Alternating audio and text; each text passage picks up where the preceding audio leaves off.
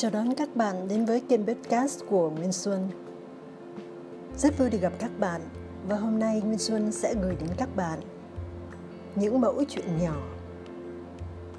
sẽ mang lại cho chúng ta trí tuệ để đối mặt với cuộc sống. Và câu chuyện thứ nhất có tựa đề Hoàn Mỹ. Tiểu hòa thượng ngồi bệt dưới đất khóc lóc. Trên mặt đất đều là những mẫu giấy viết chữ đã bị nhầu nát. Vì sao con khóc? Lão hòa thượng hỏi. Thưa, chữ con viết không đẹp ạ.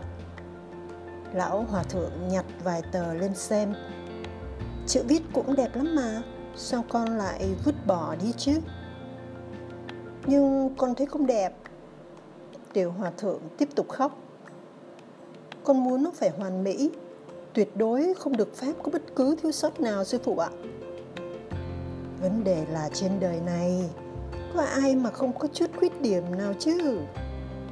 Lão hòa thượng vỗ vỗ nhẹ lên vai của tiểu hòa thượng nói, cái gì con cũng đều cầu cạnh hoàn mỹ, đến tuyệt đối hễ một chút không vừa ý, liền tức giận, khóc lóc đây chẳng phải chính là không hoàn mỹ hay sao